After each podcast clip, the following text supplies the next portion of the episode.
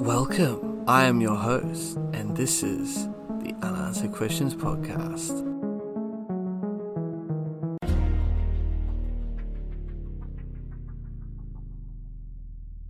Hello everyone, and welcome to another episode of my new podcast, Unanswered Questions, where every week we will endeavour to discuss a mysterious unsolved case that has many lingering unanswered questions. So I hope you enjoy, and as always, leave me some feedback on what you think about the show, and rate it as well. Now on to the show. This week we'll be talking about the Cleveland Torso Murderer. So, the Kingsbury Run Torso Murderer, also known as the Mad Butcher of Kingsbury Run, was an unidentified serial killer who was active in Cleveland, Ohio in the United States in the nineteen thirties. The killings were characterised by the dismemberment of twelve known victims and the disposal of their remains in the impoverished neighbourhood of Kingsbury Run. Most victims came from an area east of Kingsbury Run called the Roaring Third or Hobo Jungle, known for its bars, gambling dens, brothels and vagrants. Despite an investigation of the murders, which at one time was led by famed lawman Eliot Ness, then Cleveland's public safety director, the murderer was never apprehended. Now we're going to get into the murders. So, the official number of murders attributed to the Cleveland Torso Murderer is twelve, although recent research has shown there could be as many is twenty. The twelve known victims were killed between nineteen thirty-five and nineteen thirty-eight. Some investigators, including lead detective Peter Merylo, believe that there may have been thirteen or more victims in the Cleveland, Youngstown, and Pittsburgh area between the nineteen twenties and nineteen fifties. Two strong candidates for addition to the initial list of those killed are the unknown victim nicknamed Lady of the Lake, found on September fifth of nineteen thirty-four, and Robert Robertson, found on July twenty-second of nineteen fifty. The victims of the Torso Murderer were usually drifters whose identities were never determined. determined, although there were a few exceptions to the rule. Victim numbers two, three, and eight were identified as Edward Andrassy, Florence Polio, and possibly Rose Wallace, respectively. Edward Andrassy and Florence Polio were both identified by their fingerprints, while Rose Wallace was tentatively identified via her dental records. The victims appeared to be lower-class individuals, easy prey in Depression-era Cleveland. Many were known as working poor who'd nowhere else to live, but the ramshackle Depression-era shanty towns, or Hoovervilles, in the area known as the Cleveland Flats.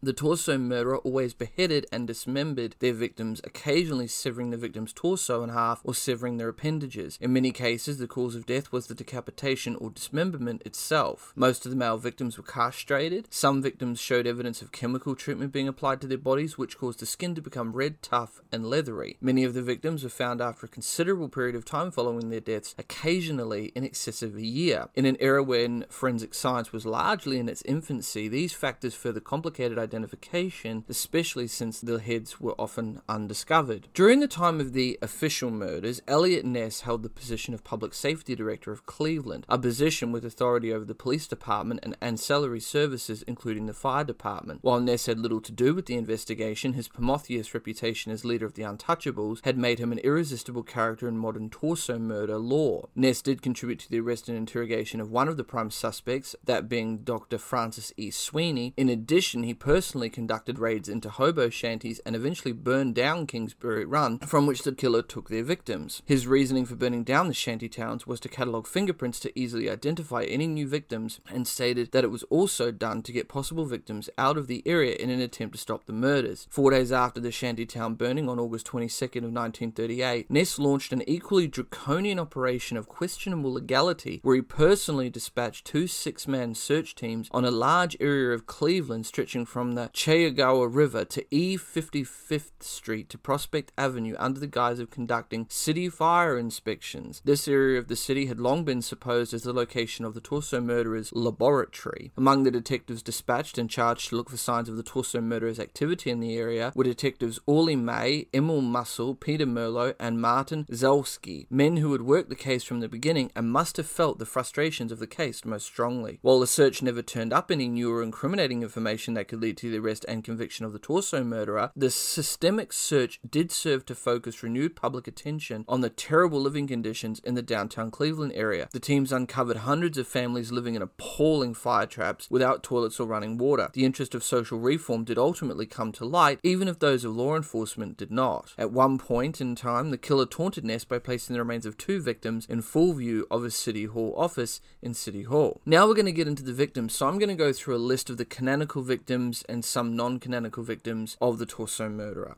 So most researchers consider there to be twelve victims, although some have counted as many as twenty. New evidence suggests a woman dubbed the Lady of the Lake could be included. There was a second victim who was also considered to be a victim of the Torso Killer in nineteen fifty, named Robert Robertson, due to the fact that his head was also cut off. Only two victims are positively identified. The other ten were six John Does and four Jane Does. The first victim found, second victim to be killed, was Edward Andrassy. His body was found on September twenty-third of nineteen thirty-five on the base of Jackass Hill, where East forty-ninth Street dead ends into Kingsbury Run. Andrassy's head was discovered buried near the rest of his body. His body was found to be emasculated and only wearing socks. The autopsy report stated that his head was decapitated in the mid-cervical region with a fracture of the mid-cervical vertebrae. The coroner also noted that Andrassy had rope burns around his wrists. The cause of Andrassy's death was decapitation, hemorrhage, and shock. Edward Andrassy's death was ruled a homicide. He was estimated to have been dead for two to three days. The second victim to be found First victim to be killed was John Doe Number One. He was found September twenty-third of nineteen thirty-five at Jackass Hill area of Kingsbury Run. The body was found by James Wagner and Peter Costoa.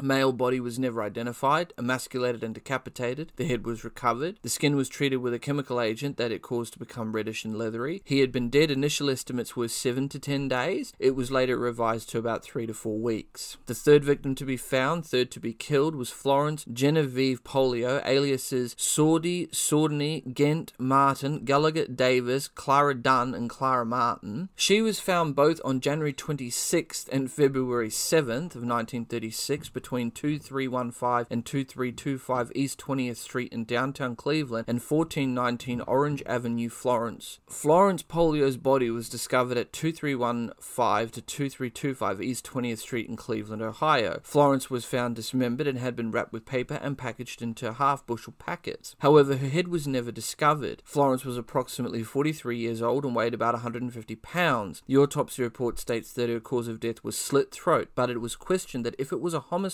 because the head was never discovered. It was estimated that she had been dead for two to four days. The fourth victim found, fifth to be killed, was John Doe Number Two, nicknamed the Tattooed Man. He was found on June fifth of nineteen thirty-five in Kingsbury Run. John Doe Two, known as the Tattooed Man's body, was discovered in front of the Nickel Plate Railroad Police Building, while his head was discovered near the East fifty-fifth Street Bridge. John Doe had six tattoos, hence the name the Tattooed Man. The autopsy report stated that the body was drained of blood as well as his head was severed while the victim was alive. He was dead for two days. The fifth victim to be found, fourth to be killed, was John Doe Number Three, who was found on the twenty-second of July nineteen thirty-six in Big Creek area of Brooklyn, west of Cleveland. The victim was dismembered while still alive. His head was recovered. This unidentified male body was the only known West Side victim. He was dead, it was guessed, at approximately around four months. The sixth victim to be found, seventh to be murdered, was John Doe Four. He was found on September tenth of nineteen thirty-six near a creek in Kingsbury Run. Two halves of a male torso and lower legs were found. The coroner noted the body was severed between the third and fourth cervical vertebrae as well as the third and fourth lumbar vertebrae. The head was never found nor the body identified. The victim's kidneys and stomach were cut and he was emasculated as well. The coroner declared the probable cause of death was decapitation. He was dead for two days. The seventh victim to be found, eighth to be murdered, was possible Jane Doe Number One. She was found February twenty-third of nineteen thirty-seven at Euclid Beach on the Lake Erie shore. The unidentified female body was found at the same spot as the nineteen thirty-four non-canonical victim victim nicknamed the Lady of the Lake. The head was never found. The upper extremities are disarticulated at the level of the glenoid fossa, better known as the socket of the shoulder joint. The neck and head are disarticulated between the seventh cervical and first thoracic vertebrae. Multiple hesitation knife marks at the surface of the skin were present. There was considerable water and gravel found in both pleural cavities. Though previously listed anatomical discoveries and diagnosis are made, the probable cause of death is officially determined via the coroner's case file. She was dead for three to four days.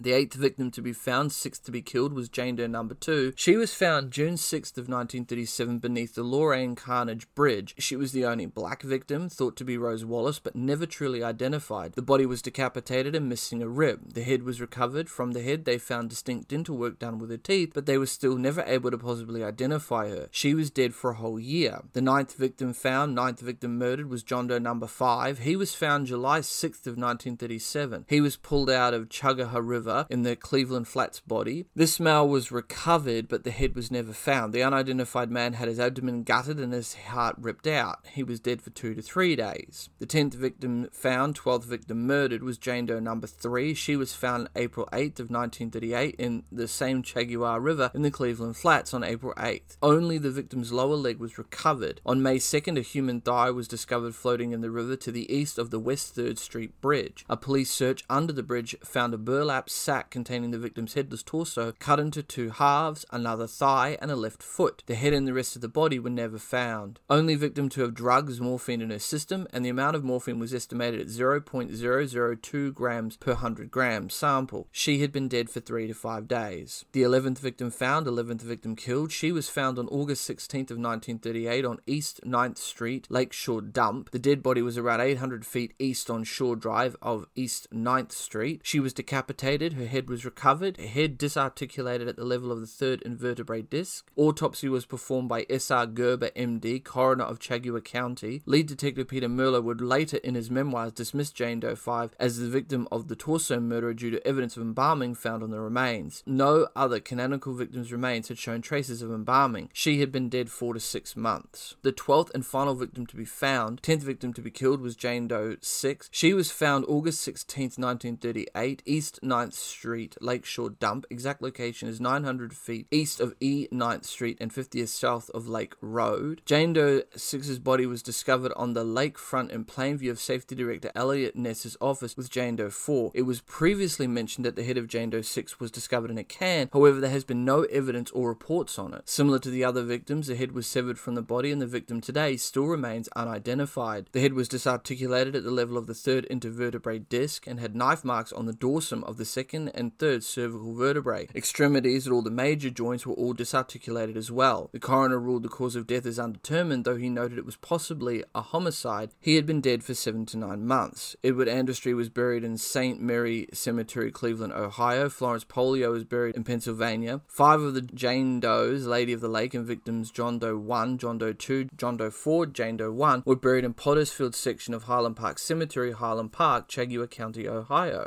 Now we come to the possible victims. So there were several non-canonical victims that are commonly discussed in connection with the torso murderer. The first was nicknamed the Lady of the Lake and was found near Euclid Beach on the Lake Erie shore on the fifth of September nineteen thirty-four. Only parts of her were found and matched with parts found at another shore in Perry. She had an abdominal scar from a likely uterus removal, which was common and had made it more difficult to identify her. After she was found, people began reporting seeing body parts in the river, including a group of fishermen who believed to have seen the head. She was found virtually the same spot as canonical victim number seven. Some researchers of the torso murderer's victims count the Lady of the Lake as victim number one or victim zero. Like the Lady of the Lake, a year later, John Doe one, when his body was found, however, at the time the similarities were not connected. The chemical was believed to have been a substance using lime chloride. It is supposed that the killer meant to use a quickening lime to decompose the bodies quicker, but mistakenly used lime that would preserve bodies instead. The headless body of an unidentified male was found in a boxcar in Newcastle, Pennsylvania on July first of nineteen thirty-six. Three headless victims were found in boxcars near McKees Rocks, Pennsylvania on the May third of nineteen forty. All bore similar injuries to those inflicted by the Cleveland killer. Dismembered bodies were also found in the swamps near Newcastle between the years nineteen twenty-one and nineteen thirty-four and between nineteen thirty-nine and nineteen forty-two. In September nineteen forty, an article in the Newcastle News refers to the killer as the Murder Swamp Killer. The almost identical similarities between the victims in Newcastle to those in Cleveland, Ohio, coupled with the similarities between Newcastle's Murder Swamp and Cleveland's Kingsbury Run, both of which were directly connected by a Baltimore and Ohio railroad line, were enough to convince Cleveland detective Peter Merylo that the Newcastle murders were the work of the Mad Butcher of Kingsbury Run. Merylo was convinced the connection was that the railroad ran twice a day between the two cities. He often rode the rails undercover looking for clues to the killer's identity. On July twenty-second of nineteen fifty, the body of forty-one-year-old Robert Robertson was found at a business at two one three eight Davenport Avenue in Cleveland. Police believed he'd been dead six to eight weeks and appeared to have been intentionally decapitated. His death appeared to fit the profile of other victims. He was estranged from his family, had an arrest record and a drinking problem, and was on the fringes of society. Despite widespread newspaper coverage linking the murders to the crimes in the nineteen thirties, detectives investigating Robertson's death treated it as an isolated crime. In nineteen thirty-nine, the torso killer claimed to have killed a victim in Los Angeles, California. An investigation uncovered animal bones. In addition to the murders in Cleveland, it is also suspected suspected that there are connected murders before and after in Sandusky and Youngstown, as well as Newcastle, P A, and Selkirk, N Y. If they are connected, this would raise the body count and raise more questions about travelability. It would also create a longer timeline of murders and victims over the span of the years, in a time when most major travel was still by railway, and Cleveland being a major hub between some of those cities, it would be much more difficult to find viable suspects. Eliot Ness, who became famous for being part of the Untouchables and who took down Al Capone due to tax evasion, was also safety director at the time of the murders that occurred in the Cleveland area from nineteen thirty-five to nineteen thirty-eight. Though he had the oversight of the police department, he was only peripherally involved in the investigation. Ness interrogated one of the prime suspects of the murders, Doctor Francis E. Sweeney, using a polygraph test. At one point in time, two bodies of the victims of the serial killer were placed within view of his office window. Eliot Ness officially took charge of the so-called Torso Murderer case on the twelfth of September nineteen thirty-six as public concern, press scrutiny, and political pressure grew. Eliot Ness and a group of thirty-five police officers and detectives raided the Hobo Jungle of the run. Eleven SWAT cars, two police vans, and three fire trucks descended on the largest cluster of makeshift shacks where the Chaguar River twists around Public Square. Ness's raiders worked their way south through the run, eventually gathering up to sixty-three men. At dawn, police and firemen searched the deserted shanties for clues. Then, on orders from Safety Director Ness, the shacks were set on fire and burned to the ground. The press severely criticised Ness for his actions. The public was afraid and frustrated. Critics said the raid would do nothing to solve the murders, and they were right, but for whatever reason, they did stop. Another interesting point to note was that in nineteen forty-seven, the same year Ness unsuccessfully ran for mayor of Cleveland, a woman later identified as Elizabeth Short was murdered in Leimert Park in Los Angeles. Short was cut in half, her intestines were removed, and she was drained of her blood. All similar hallmarks to the Torso murders. She became known as the Black Dahlia, and her murder has one more thing in common with the Torso murders. It remains unsolved.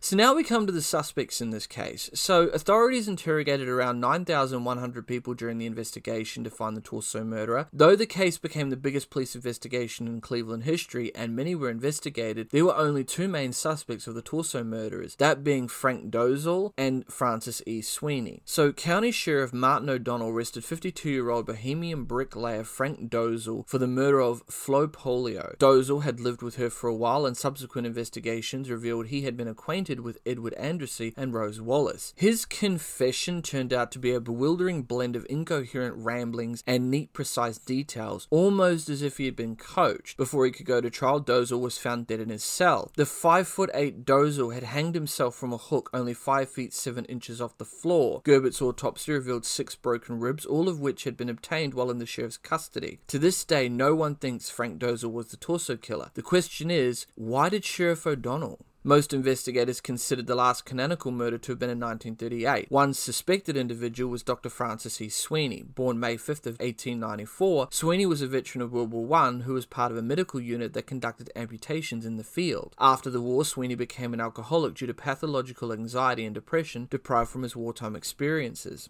Sweeney was also later personally interviewed by Eliot Ness, who oversaw the official investigation into the killings in his capacity as Cleveland safety director. Before the interrogation, Sweeney was detained, and he was found to be so intoxicated that he was held in a hotel room for three days until he sobered up. During this investigation, Sweeney is said to have failed to pass two very early polygraph machine tests. Both tests were administered by polygraph expert Leonard Keeler, who told Ness he had his man. Ness apparently felt there was little chance of obtaining a successful prosecution of the doctor, especially as he was the first cousin of one of Ness's political opponents, Congressman Martin L. Sweeney, who'd hounded Ness publicly about his failure to catch the killer. After Sweeney committed himself, there were no more leads or connections that police could assign to him as a possible suspect. From his hospital confinement, Sweeney sent threatening postcards and harassed Ness and his family into the nineteen fifties, and the postcards only stopped arriving after his death. Sweeney died in a veterans hospital in Dayton on July ninth of nineteen sixty-four. Sweeney was a viable suspect, but the evidence was circumstantial and would have no bearing. He had a doctor's office on the street where a man named Emil Fronick said a doctor tried to drug him in nineteen thirty-four. His story was discounted as he could not relocate the building with the police the next day. Upon finding the victims with drugs in her system and looking through buildings, it was found that Sweeney did have an office next to a coroner, in the area where Fronick had suggested he had been drugged. In nineteen ninety-seven, another theory postulated that there may have been no single Butcher of Kingsbury Run because the murders could have been committed by different people. This was based on the assumption that the autopsy results were inconclusive. First, Cuyahoga County Coroner Arthur J. Pierce may have been inconsistent in his analysis as to whether the cuts on the bodies were expert or slapdash. Second, his successor Samuel Samuel Gerber, who began to enjoy press attention for his involvement in cases such as the Sam Shepard murder trial, garnered a reputation for sensational theories. Therefore, the only thing known for certain was that all the murder victims were dismembered. Eliot Ness was said to have taken the identity of the killer's name to his grave. With that,